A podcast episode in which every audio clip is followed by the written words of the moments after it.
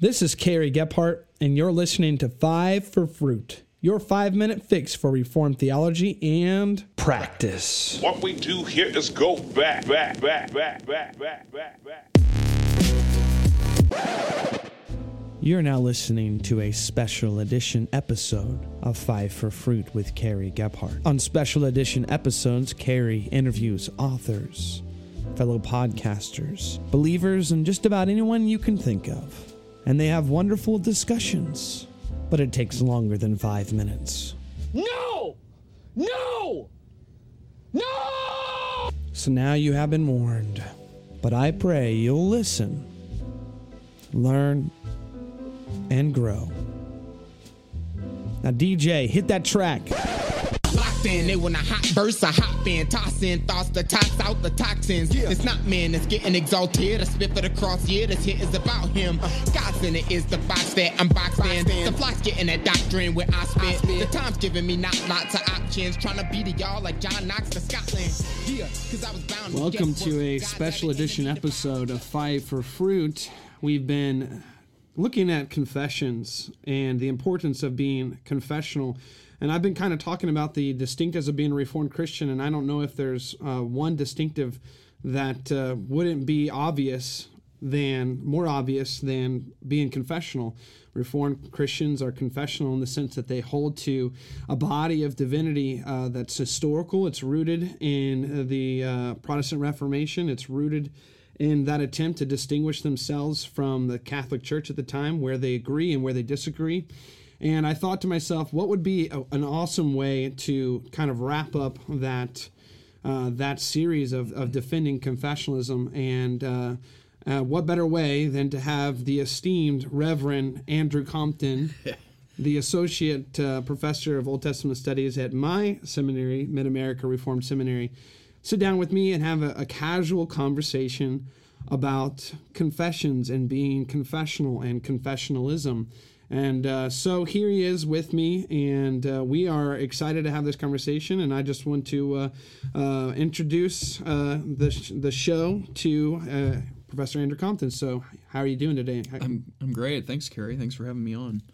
I've, it's funny being introduced as the esteemed, so but I'll but I'll work with it. right. Well, you know, it's a it's a future proclamation. Oh, there know? we go. Out into the future, I will have said it first. Okay, there we go so I kind of wanted to have you on. Um, I thought you would have a unique perspective. Of course, you're an ordained minister in the United Reformed Churches, and you also are a professor at a, a seminary that um, is a confessional seminary, and, but it is broad in the sense that it is not specifically three forms of unity or specifically Westminster uh, standards. Mm-hmm, um, mm-hmm. And so uh, I, I figured it would be wonderful if, if we can have somebody who has maybe a little bit more wisdom than uh, young uh, me, Carrie Gephardt, uh, who is very new to uh, the Reformed faith, uh, come on and speak about maybe some of the ways in which you have seen the value of being a confessional Christian. the value of being within confessional churches and institutions, and and and kind of speak to those things. So yeah, and and it is kind of interesting. I mean, I have colleagues here at the seminary who could perhaps speak to some of the details of the confessions better, either either as church historians or as as systematic theologians. And and you know, I, I come as a as a, a biblical specialist. I do I do Old Testament, um, and so I it, it's funny. Uh, some would probably think that's a uh, that that would be the perfect position to be grading against confessions, you know, from biblical studies, and yet uh, it's it's as a confessional um, uh, a confessional believer that I've found such good guidance in pursuing biblical studies in, in ways that don't just pick up on the latest fad um, or the, the latest trend in, in biblical studies, whether, whether evangelical biblical studies or uh, whether in the more critical mode of things. So, yeah, it's fun to it's fun to be able to talk about this, even though some might think it's strange that a biblical specialist would be doing so. Right, in the sense that maybe uh, even though you're in biblical studies, being confessional gives you a framework mm-hmm. within which to truly value that line of, of work. Yeah, yeah, and, it, and it's the the reminder. I mean, what is what is biblical studies supposed to be about?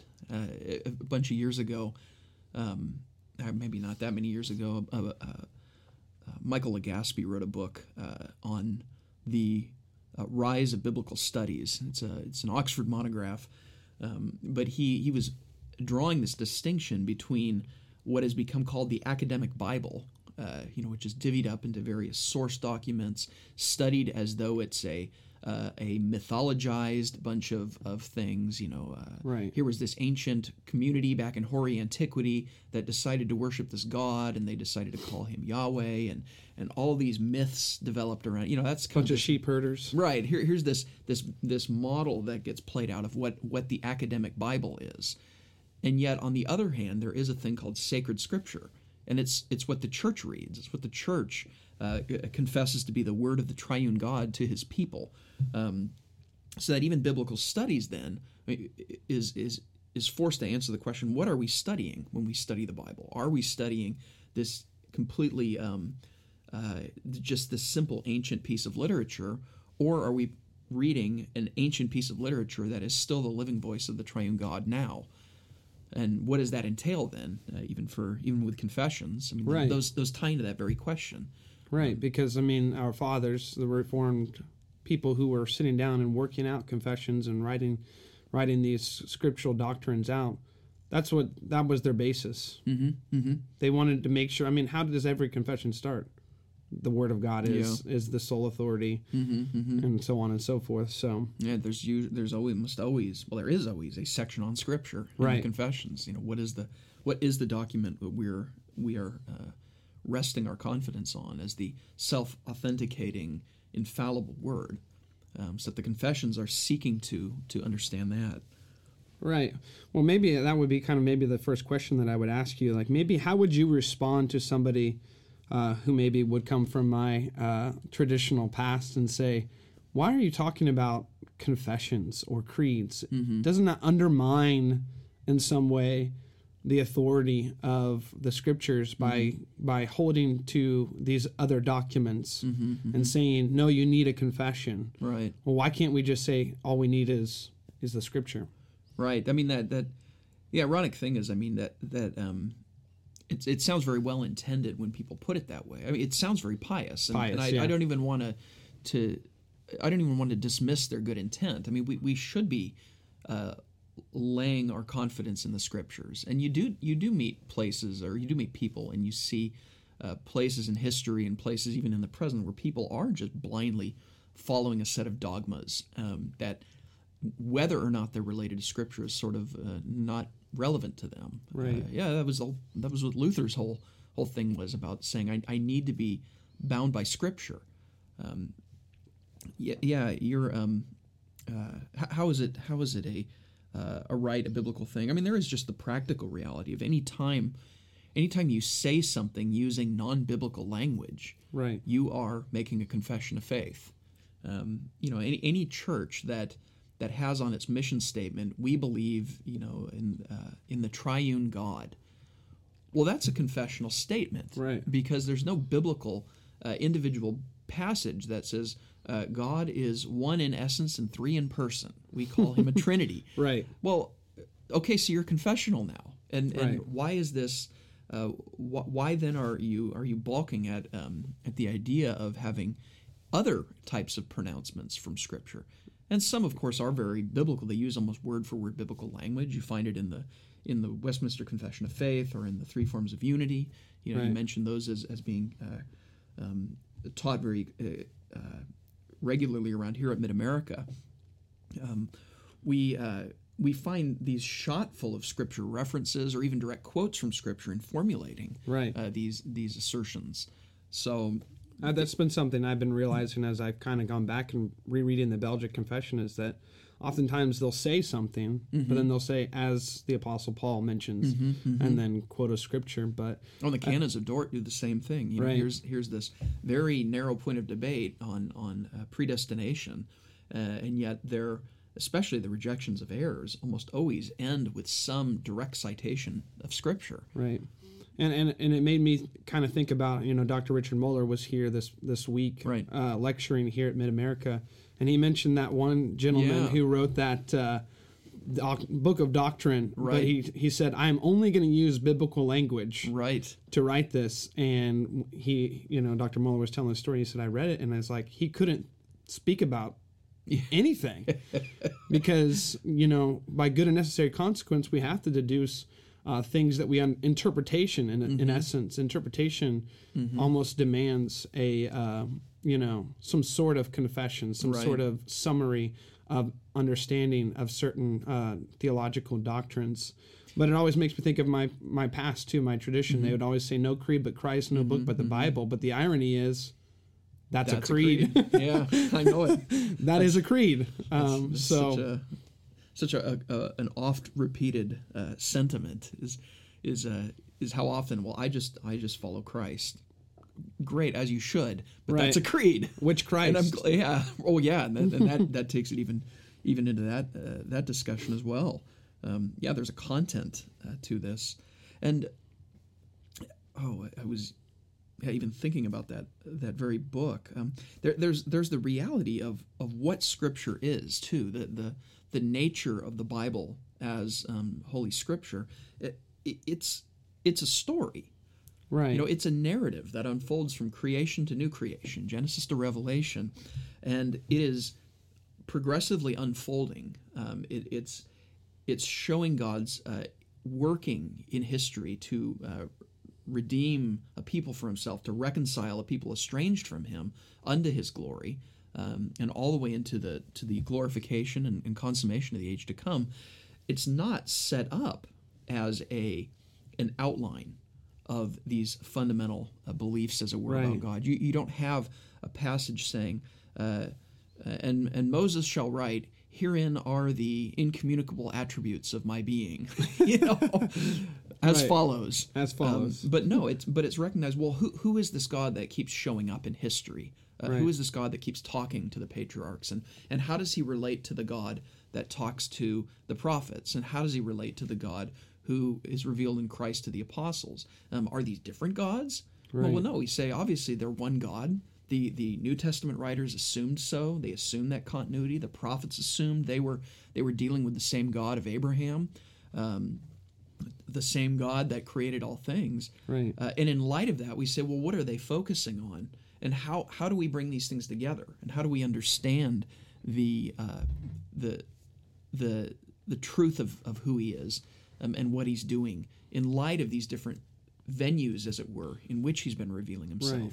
And that's what that's what confessions do. That's what systematic theology in general does. Right. You know, uh, that's why even the most um, you know bible alone type of christian is going to when a jehovah's witness comes to their door they're going to cite several different passages of scripture Right. showing the divinity of jesus christ um, well that's systemat- systematization right there Right. and and the difference is that are we going to systematize only as individuals or is the church also called to systematize right I mean, that, that's that's even a. Um, yeah, I, I was struck by a, a line in in Herman Herman Bavinck's uh, Prolegomena that says is he he has written a whole systematic theology where he's analyzing all these different uh, points about what has what God has done and who God is.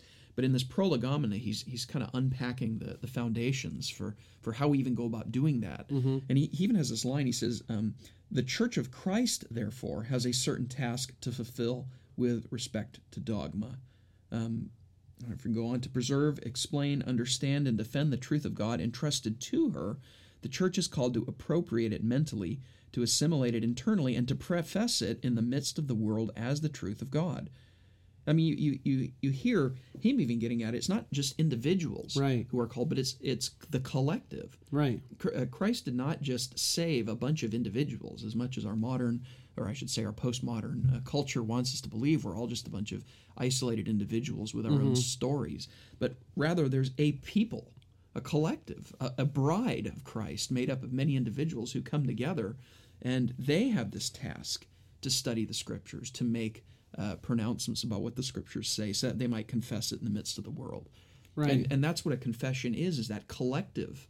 Um, that it- it's it's as though the entire Church of Christ was standing at the front door when the Jehovah's Witnesses come, Right. rather than just me or you standing there giving our reasons. right and, and i think that, that that speaks to the importance of uh, the value of believing that the Holy Spirit has been working Yeah. in the church throughout the years. Um, I think about sometimes as Reformed people, we can get really nervous when we read things like, and this is one of the most creative new theologies out today, because we always go, "W- w- what's the, why are we being creative in the Mm-hmm, sense that don't we believe that uh, you know when Jude said uh, defend the faith once forever once Yeah. Mm-hmm, for all delivered to the saints that the church has been doing that throughout uh, the ages and Mm-hmm. that uh, really the confessions that we hold to are a um, a result of that Mm-hmm, you know it, it is it's it's working up into that point and saying uh, we believe that this is a a, a, a good representation of what uh, the church has confessed throughout the ages and what the Bible itself teaches. Absolutely, and and isn't it interesting too that the the confessions, even the Reformed confessions, I mean, they they take that that truth once delivered and show how it relates to the present day. Right. Yeah, because you can find, you know, people will get very excited about um, about the Reformation, and they'll think, oh, Mm-hmm. Especially this year. yeah, right, right, right. With the 500 uh, 500th anniversary. Well, well, I think of a um, of a story. Uh, you know, I once heard a, a guy says, "Tell me that. Tell me the history of your church." Oh well, our church began back in 1971 when when Pastor Steve graduated from Yeah. you know the Bible college. There we go. There's our church history. And and a congregant says, "Oh well, that's that's neat. That's an old church." But then they learn, well, actually, there was this church that that started 500 years ago.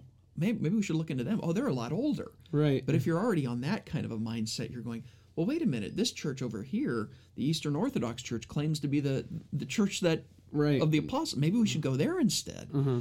Well, we need to remember that the the church has been confessing that that uh, that truth into these various periods, um, Right. so that the the it, it's not simply trying to find who's got the oldest um, genealogy, you know, but rather to say who has been uh, who's been faithfully confessing the truth as once delivered, and, and how is it being rightly confessed into that into that day and age, and and you even look at, for example, the Heidelberg Catechism, um, a very wonderful, uh, warm. Uh, in many ways, comprehensive document. It's not. It's not as Right. organized of a confession as is the Belgic Confession or the Westminster Confession of Faith or the Yeah. Second Helvetic Confession or or any number of Reformed confessions that, that you can find. Deeply pastoral. Oh and yeah, it, very it- it walks through the, the drama of the Christian life for one, uh, guilt uh, answered by grace and resulting in gratitude Mm-hmm. as, as this macro structure, and yet there's even elements of it that show particular issues. So, for example, we have our cousins in the Reformation at the, in the Lutheran churches, Right. where we have this point of disagreement about the the um, the Nature of the sacrament. Yes, exactly. Uh, Is is how is Christ present in the sacrament? How does the ascension uh, come to bear on that? So the Heidelberg Catechism has a number of questions on the ascension, Right. and you can see how it's showing this truth uh, of the scriptures and how it relates into this modern, when they're 500 years ago, Right. modern, their contemporary uh, situation. Yeah, we're still not over it though. Yeah, right. we still we still spar, and uh, and and we're, we're we're better off for it because we uh, we we grow in our knowledge of God's word, and uh, and we also rejoice in those those similarities. It's exciting when you look at how the Reformed confessions, um, in so many ways. Uh, express their agreement with the Lutheran confessions on any number of issues like justification, Right. uh, and so it's these these are so much consensus documents and efforts to show our unity um, rather than schismatic kinds of documents to you know just designed to, to shut everybody out who doesn't you know Right. lockstep into our uh, our mode of thinking. And they're often culturally now Mm-hmm. viewed in that sense. Yeah. As something that is saying oh here you know we're this particular church with these particular doctrines and we think we got it all right and we're going to stay here huddled in our little corner. Um, you know i found that that as as an application of confessionalism something that's been really interesting has been okay now that i now that i stand on these documents and say i believe these are faithful representations of the teaching of scriptures how much more confident and comfortable i am to interact with people from other denominations mm-hmm. or traditions and backgrounds. Right. Because i can say look you know if we agree on these core issues Mm-hmm. then we mm-hmm. can have conversations about the other things that we have disagreements on in a cordial and, and kind fashion mm-hmm. um, without me feeling threatened by you Mm-hmm, or your perspectives or, or your different views on these these particular issues. Right. So right. that's something I I have found uh, is is is extremely applicable and beautiful about being a confessional Mm-hmm, uh, Christian. Maybe one question I was kind of wanting to ask you is mm, you have some experience in in pastoral ministry, and maybe you could speak to uh, the value of pastoring with confessions or um, you know pastoral uh, situations that have been uh, you know being a confessional Christian or being within a confessional church is, that's added value to uh, to those interactions. Yeah, you know it. It um, it was neat to see how many people in uh, in Southern California. Um, well, I, I should even preface that I, I pastored in the city of Anaheim, uh, California, which is a suburb of Los Angeles. It's down in Orange County. It's famous for the you know, the Angels playing Anaheim near our, where our church was. The uh, the Ducks, the hockey team. So we Right. we're in this. Uh, we're right by Disneyland. We were in this this hub, and we were in this very um, uh, in this setting that was um, very consumer oriented, very me oriented. Now we could probably argue the, the bulk of the country is that way, but Right. But here's a place where that's this especially is California, vivid. man. Oh yeah, I mean this is this is where it's everybody who's hip lives there. Everybody's Right. cool. I mean, Go to church on Sunday, go to the beach. I mean, which one- Right. which one yeah. do?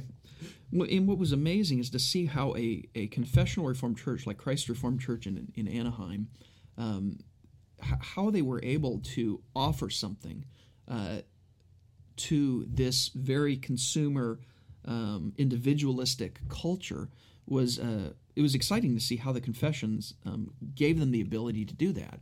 A, a big model that the church had always stood by when it was when it was planted by uh, by Kim Riddlebarger and Michael Horton was that we're going to run our distinctives up the flagpole. Not to be not to be um, schismatic, but because we think we really have something to offer. And when we say we're a confessional Reformed church, um, here's what we believe, and and now we'll we'll show you um, one why we think it's biblical, but also why we think this really is is practical, why it Right. is so relevant. Um, and we found eh, well one one thing that um, maybe I should start really broadly. I mean, look at how this individualism um, in which we uh, this individualistic culture in which we live look how that um, affects people people are cut off they try to do all their social interaction on facebook Yeah. and yet they feel this emptiness they, there's this this longing for approval um, this longing for, for for love for friendship for for fellowship that they just can't recreate uh, via social media. And even the people who join, you know, who go out, uh, who go out clubbing or who go out doing whatever it, they Yeah. can to try to surround themselves with people, um, look how how empty they they still feel. And yet, um, what's amazing is that the confessions, um, by being a confessional church, we're already showing ourselves to be a community we're not just a bunch of individuals trying to, to charge up with our individual interests. We're letting this communal document um, help show us some of the contours, the main emphases, the high points of Scripture.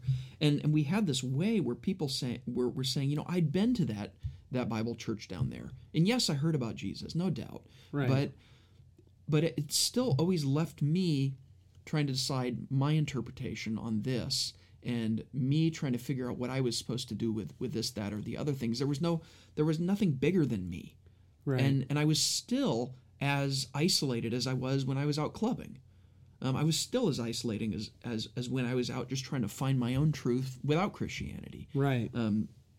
Whereas here they said, and yet here is now, here's here's like a, here's a foundation that I can stand on, and and actually know what questions to be asking about the Bible.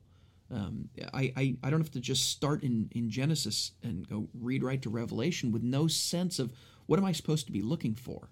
Um, and and so they that was really practical. Hearing people uh, find this grounding in a confessional uh, Reformed church Right. that enabled them to then be more biblical.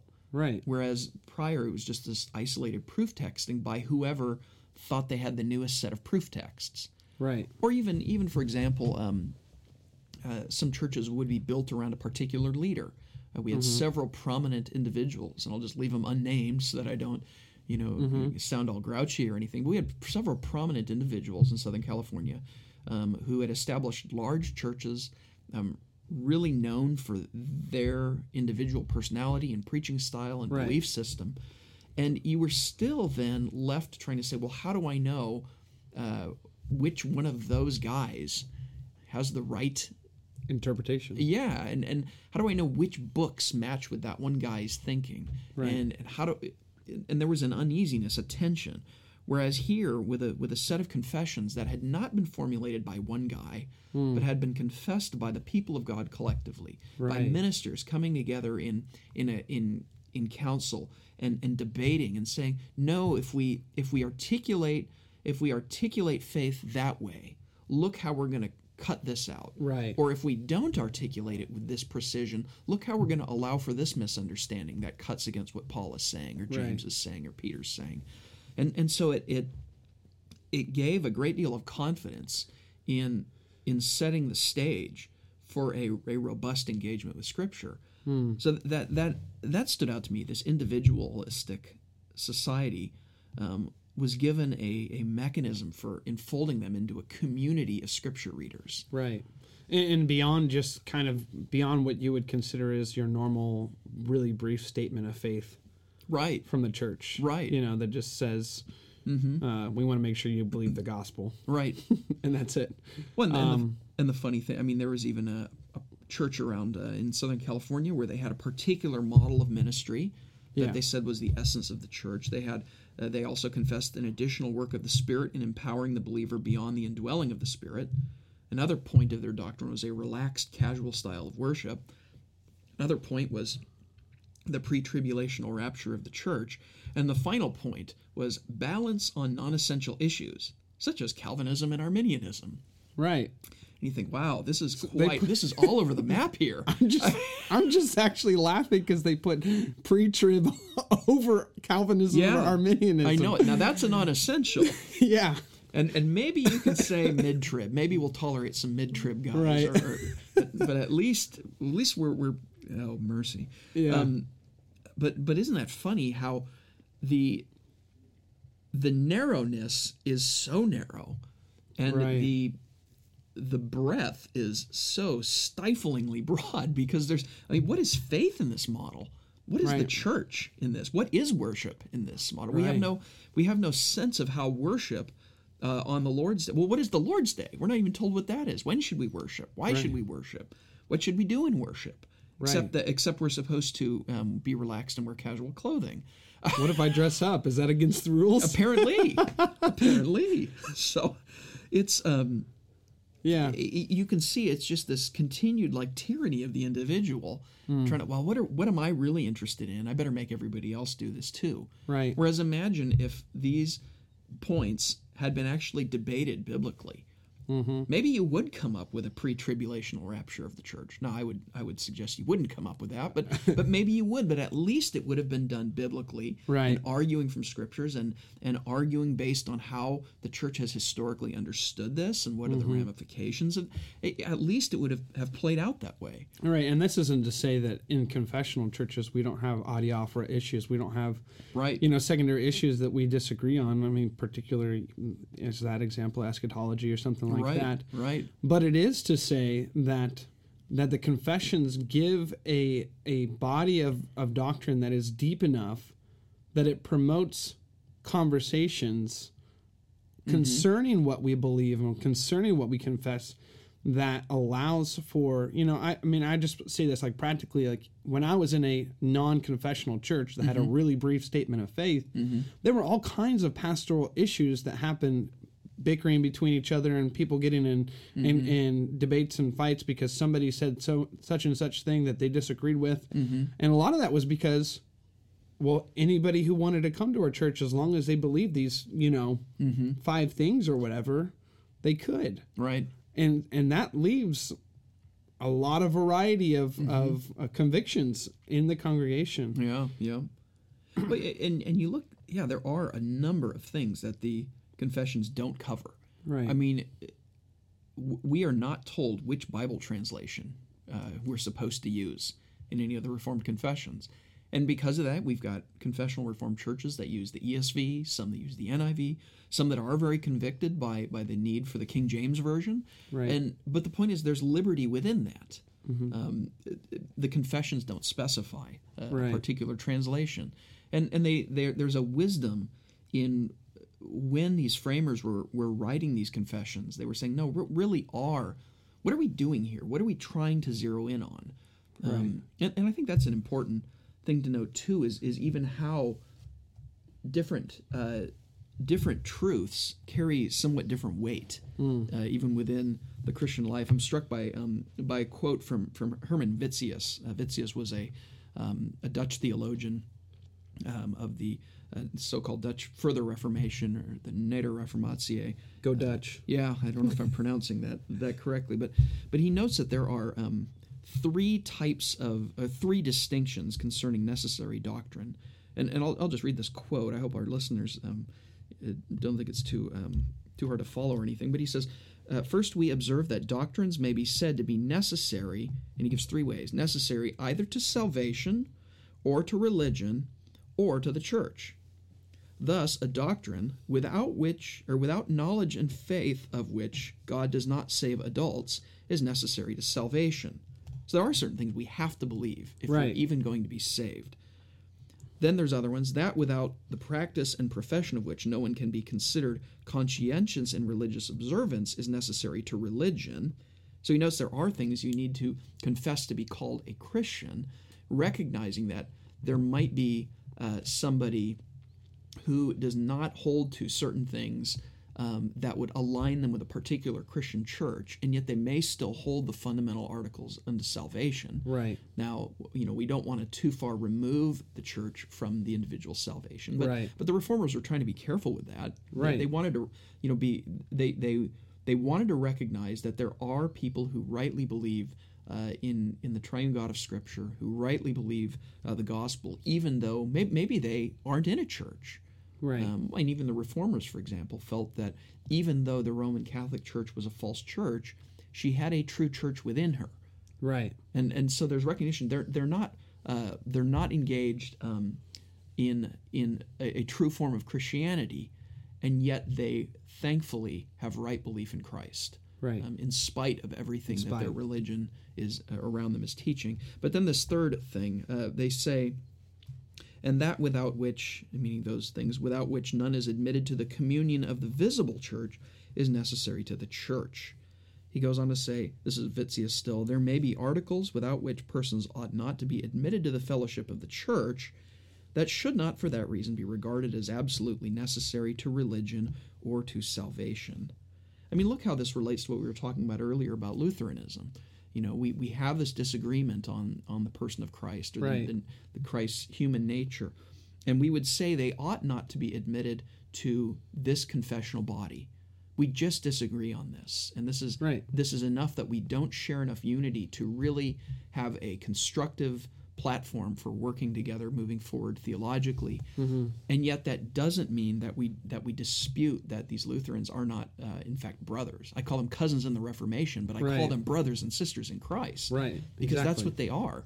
Um, i call my uh, my baptist friends you know cousins uh, and yet they are my brothers and sisters in christ. And Right. even though we can't simply come together with Mm-hmm. this fundamental disagreement of, of how we ought to mark off members of the covenant community Right. and, and the confessions fit into this really well. You see that wisdom of we're trying to articulate as clear as we can be, as as precise as we can be, the truth of God's word, so that we might rightly um, rally around it uh, and be able to serve Christ with a clear conscience and with unity, rather than we're trying to make a list here of who gets into heaven and who doesn't. That's some good stuff right there. I think it's just such a such a wonderful observation by Witsius. Right. Right. Okay. So rapid fire question maybe Mm-hmm. here. Uh, what's one of your favorite statements from from a confession? Boy, you know, here, here's a fun one from. uh, I, I've been struck by the Belgic Confession's um, statement on Mm-hmm, baptism because I think it's rich with biblical theology. Yeah, I, I can't quote it, but it talks about Moses and and the Red Sea and Mm-hmm. all that. So No, that's a fabulous one. I've um, I've been struck by Article 26 of the Belgic Confession of Faith. It's this it's this um, article that has a lot of polemic in some ways against the Roman Catholic Church because this article is about the intercession of Christ, and it's it's saying right at the beginning we believe that we have no access to God except through the one and only mediator and intercessor of Jesus Christ the righteous, and it goes on to say. Um, you know, actually, it's a dishonor to the saints. Uh, sheer unbelief has led to the practice of dishonoring the saints rather than honoring to them, where he's talking about people praying to saints to try to get. Um, and, and you can even make the, the comment about look how we dishonor Mary. Mary truly is, you know, blessed uh, among women. Of course she is, And, and yet, how she is dishonored when she is turned into a co mediatrix. Um, and yet, in the midst of this somewhat polemical argument uh, in Article 26, I love it. It says, But this mediator, referring to Christ, this mediator whom the Father has appointed between himself and us, ought not to terrify us by his greatness, so that we have to look for another one according to our fancy. Listen to this. For neither in heaven nor among the creatures on earth is there anyone who loves us more than Jesus does. I, I'm just floored by wow, that. It's that's amazing. That's so en- pastoral, especially is. to people who are maybe weak in their faith or Mm-hmm. concerned about their assurance. Mm-hmm, mm-hmm. Just the freedom to come to the Lord because of His love for us. exactly. It- which is really something wonderful. that I mean at that time was obviously a deep concern because that was why all these Mm-hmm. um, you know saints were being prayed to and whatnot because Jesus was pictured as this this fearful Mm-hmm. you know character. You know, and another, if, if I can just throw another favorite. Oh, in, please do, is- yeah. And I, I'm kind of even picking, but the Heidelberg Catechism is so easy because it's so warm. So Right. it's almost like better to go to the harder ones and, and It's so show how warm they yeah. Mm-hmm. are. The Canons of Dort. I mean, so so we saw a, a bit of a polemic in, in the Belgian Confession there, but the whole of the Canons of Dort is is a very focused, Right. uh, polemical argument against um, against Arminian or against the Remonstrants. Um, and what I love is in the first main point of doctrine, or the first head of doctrine, Article 16, um, it talks about something I think we all experience if we're honest, and that is doubts or struggle with ongoing sin. Um, If you're gonna read what I think you're gonna read, I love it. I read this to my wife. Did you? Yeah. I, I, Article 16. Those who do not yet actively experience within themselves a living faith in Christ or an assured confidence of heart, peace of conscience, a zeal for childlike obedience, and a glorying in God through Christ, but who nevertheless use the means by which God has promised to work these things in us. Such people ought not to be alarmed at the mention of reprobation, nor to count themselves among the reprobate. Rather, they ought to continue diligently in the use of the means. They should continue to desire fervently a time of more abundant grace, and wait for it in reverence and humility.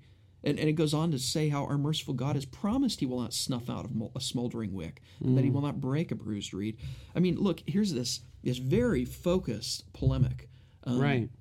And yet it's saying, okay, okay, I get it that you have been struggling with the same sin over and over again. Or I, I get it that you you feel you're a terrible mother or a terrible father, Right. And and you're you, you're so embarrassed with how you lost your temper with your kid, and and you want to grow, and you're you're you you're trying, and you're you're asking for wisdom from friends and from your your own parents or from uh, people in the church, and and yet you're doubting like why am I why do I lose my temper so quick? Maybe I'm not elect because if I was elect, wouldn't God be slaying this sin in me? And yet, look at how it says, nevertheless, you know, uh, by by um, they should not uh, uh, doubt, um, even though they have this, they're they're they're struggling with assurance, or, or their conscience is pricking them. They don't even have a zeal for childlike obedience. They're saying they're not as pursuant of godliness as they know they ought to be, and yet who nevertheless use the means of, that that God has promised to work these things on us. They ought not to be alarmed about reprobation, nor count themselves among the reprobate. Hmm. And I love it to just continue to desire diligently uh, uh, or desire fervently a time of more abundant grace and to wait for it. Right. What you know, wait for it. Right. Don't don't don't throw in the towel, hmm. but recognize that God's near. He's He's near to you now in Jesus Christ, even though you uh, even though you don't um, feel like He is. Right. And I- think, wow, that That's is deeply pastoral. it is it is. And you think canons of Dort- that's in the canons of Dort. Yeah, because you In think that's just a polemical, the, right, right. the Calvinism Arminianism thing. Right. That, that Can I see that? I, actually, that isn't the one I was thinking of, Oh, but it? it's Okay. very similar to it in Sure. the canons. Uh huh. Let me find it. Uh, that's where I was. I said casual conversations, so Yeah. you know, dead time is fine. Okay. Okay. Yeah. So uh, I love, I love. Let me read the the Belgic Confession on Oh, okay. on, on baptism. hmm What do you remember? What article that is? It's like Oh, don't do this to me. This is where I say I just teach Old Testament. I think it's thirty, uh, thirty-four. this is why I mark up 30, my copy. so it 34. stands yeah, out. I don't have it memorized either. Article 34. We believe and confess that Jesus Christ, in whom the law is fulfilled, has by his shed blood put an end to every other shedding of blood which anyone might do or wish to do in order to atone or satisfy for sins. So he says, having abolished circumcision. But this is the part that I love, Mm-hmm. the one at the end that uh, is very polemical, but I think it just draws on so much biblical theology. So it says, for that reason, we detest the error of the Anabaptists. Mm. Ooh, Who are meanies, not, yeah, who are not content with a single baptism once received, and also condemn the baptism of the children of believers. We believe our our children ought to be baptized and sealed with a sign of the covenant, as little children children were circumcised in Israel, on the basis of the same promises made to our children. Hmm. And truly, Christ has shed his blood no less for washing the little children of believers than he did for adults. Therefore, they ought to receive the sign of sacrament of what Christ has done for them, just as the Lord commanded in the law that by offering a lamb for them, the sacrament of the suffering and death of Christ would be granted them shortly after their birth. This mm-hmm. was the sacrament of Jesus Christ. That's good mm. stuff right there. And What a, what a comfort. I mean, I don't have to hold my kids at a distance from right, right. I can, you know, I, I can I can teach them about Jesus, and I can and I can I can share with them. I can teach them how to pray, and I can help them confess their sins. I don't have to say, well, boy, I'm, eh, eh, sweetie, I, I don't really know if you're a believer yet. We got to wait till you're about you know 16 before you go to camp and throw the pine cone in the fire, and then we'll know you're a Christian. Then we can talk about this whole repentance thing and what it means to ask God to help me to obey mom and dad, or what it means to to uh, help me to to show love to my my brother or my sister. Or yeah, you know, something that um, also stands out. If I could jump back to something uh, you were talking about, the role the confessions have played in in the church is again on that nature of the individualism of of um, of society. Um, we talked about the community, the fact that the confessions are are the product of a community, Right. And as they also enfold um, enfold us into a particular community. But I'm struck that their their story they they they give us the well, I think I said earlier, kind of the cliff notes to the storyline. You know, that they they illustrate the high points of that story that stretches from Genesis to Revelation. And another big feature of postmodernity has been this narrative turn, this turn towards story. right. Um, and it's unfortunate that postmodernity has been called, you know, the incredulity toward meta narrative. You know, a lot of postmoderns don't like the idea of a big story. a big story, They right? want their own story, but the problem is that's tyranny. You know, Mm-hmm. again, I'm just I'm I'm once again isolated off telling my own story and Right. living in my own story. And I've got other people who are more consumed with their own stories than they are with mine or with me. And yet look how the confessions orient us so clearly, so carefully to that big story. Where, where all these people who were in tyranny to their to their passions, to their emotions, to their whims, to their wants, to the fads, all of a sudden, at least in Southern California, got a glimpse of a bigger storyline, a Right. story um, that scripted them a role in it. Right. They were charactered in the, you know, they they are now actors, as it were, on the stage of this story. right. Um, and the confessions were the perfect vehicle for introducing them to that biblical storyline. I think that's beautiful because I mean, when I became a confessional Christian and started, you know, reciting the creeds Mm-hmm. on on Sunday morning, I thought to myself, I really did never know what the universal Hmm. church meant. I really did not know. Like, I did Mm-hmm. not understand the fact that here in my little church, as our little group here, Mm-hmm. how truly connected we are to all of the the spirit born again believers Yeah. all the way throughout history and i like i agree with you with you i think the confessions rather than just you know just saying, "Oh yeah, you know, universal mm-hmm, church all the mm-hmm. way throughout the ages." I have actual, you know, guidelines to be able to mm-hmm. tell. Yeah, this is what this is what true believers have believed throughout the years. Isn't it? And isn't it? Inter- it's like a um, the uh, the confessions enable us to mine Hebrews 11 for all it's worth. right. You know, the this the the faith of all these saints, this cloud of witnesses. And whereas if if we on our own we might just be tempted to say, I know, I think I'll try to be like Abraham, and I think I'll try to sacrifice my son. Oh wait, I better not do that. But maybe I'll maybe I'll do this instead, or you know, it, and and it's all over the map. Whereas the confessions orienting us toward this this universal church, this Yeah. invisible church. Um, Catholic little c. yeah, I mean, it allows us to say, wow, look how Hebrews 11 gives us a glimpse into that very thing. Right. Again, orienting us to that big picture and, and allowing us to have meaning in in what's going on. And and I think most postmodern and, and uh, some millennials caught up in, in a lot of this. It's not just millennials, of course, it's Gen Xers, it's, Right. you know, any generation can do it. But how do they deal with tragedy? I mean, if if my Right. story is the only one that works, now what do I do when the doctor says you've got lymphoma? Wait a minute, I didn't make that story up. Clearly, there is a meta narrative, Right. Right. and I, I can't just deny it by by focusing on my own story. and I don't want to listen to anybody else who's like, also experienced lymphoma. And has Right. To, you know. Whereas here, suddenly we can actually be sad about lymphoma. Mm-hmm. We can actually grieve that diagnosis because we have a story that makes sense of it. It tells a story of the good creation that was plunged under the curse through Adam, and yet that God nonetheless pursued in mercy and in grace, sending His Son to uh, to not simply pluck sinners out of out of hell, Right. but to restore the whole cosmos and in fact bring it to the to the desired goal that he had for it in the first place. And how this whole drama enabled that to be experienced more vividly and more powerfully uh, by his people. That story i think made ministry so compelling and made the confessions um, uh, such a useful tool in helping christians to uh, to see how the bible um, oriented their life in Right. ways they, they may not even known how to, to inquire about before.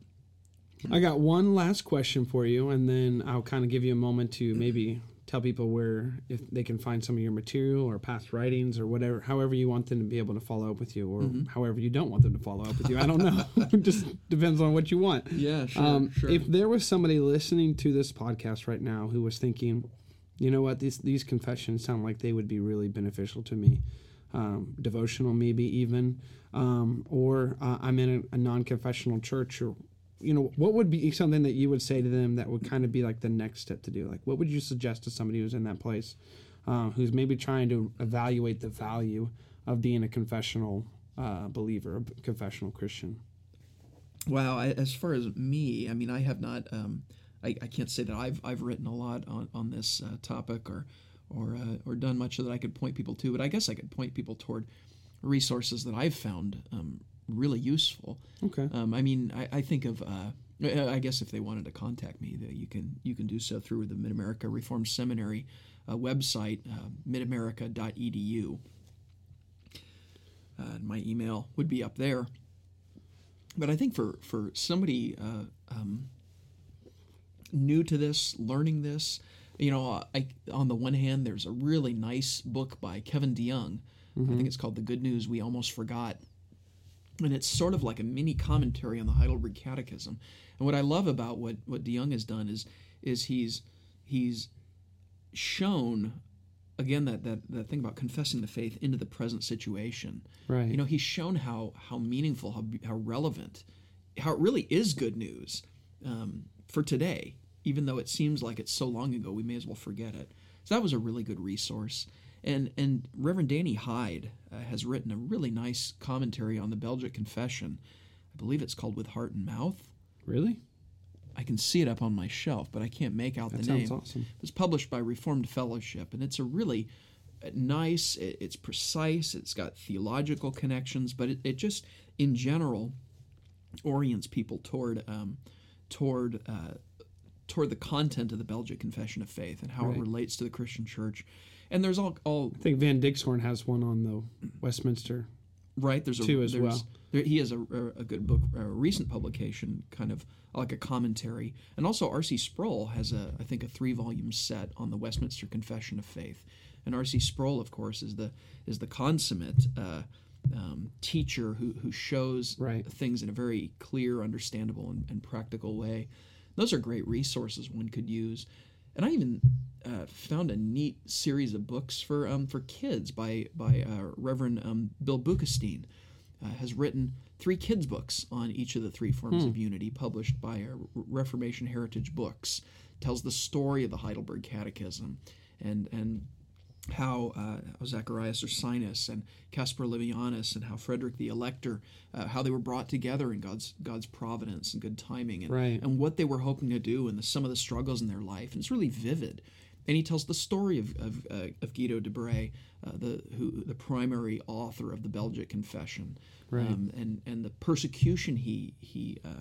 He underwent. In fact, he was martyred Right. um, for for making uh, making that good confession. And the canons of Dort and, and tells it tells those stories um, in really engaging ways and really fun illustrations that, that kids will like too. Um, but but those are things that come to mind as as things that have helped me um, again continue to appreciate the ongoing relevance of it and also trying to i guess infect my kids Right. with a sense of Yeah. of how um, how useful this is i want to infect them uh, first and foremost with god's word you know tell them the stories of jesus tell them the stories of god's work throughout redemptive history but i love being able to help them see when when our pastor reads the heidelberg catechism Right. I, I love that they can see that as as also part of real history. Right. Um, that And real something men, that meaningfully connects to. right? So yeah, I can I can think of uh, of those as some resources that that I found very very valuable, and there's thankfully such a resurgence of um, of creeds and confessions, even outside of um, I guess uh, our our traditional yeah. yeah. typical you know there's this new city catechism that, that tim keller and some others have written and um, you know here here's an effort to again have a model for teaching the faith to children to other adults uh, that can be used in in in broader uh, churches not just in in continental reformed or, or presbyterian churches but but one that's being used in in a number of different ways. But again you see the same impulse, as it were, uh, behind it, trying to give those those points, those orienting compass points, almost, Yeah. um, for Christians that they might understand God's word better.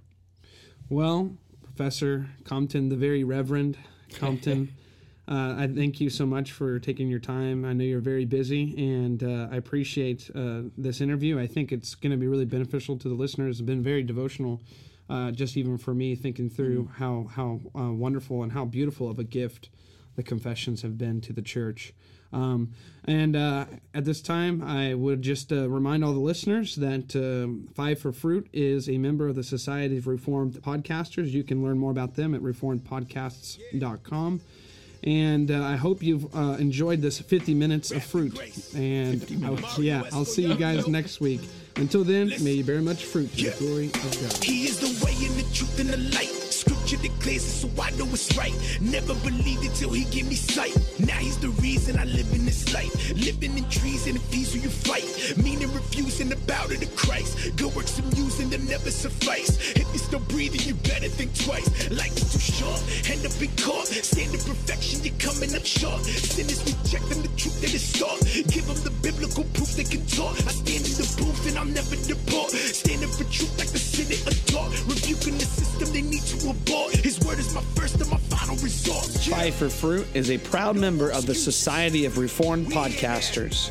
Check out more members of the Society at reformedpodcasts.com. Subscribe, rate, and review Five for Fruit on iTunes, Google Play, and Stitcher. And visit the website fiveforfruit.com to listen to past episodes and to read articles. Until next time, this is Five for Fruit, your five minute fix for Reformed theology and practice.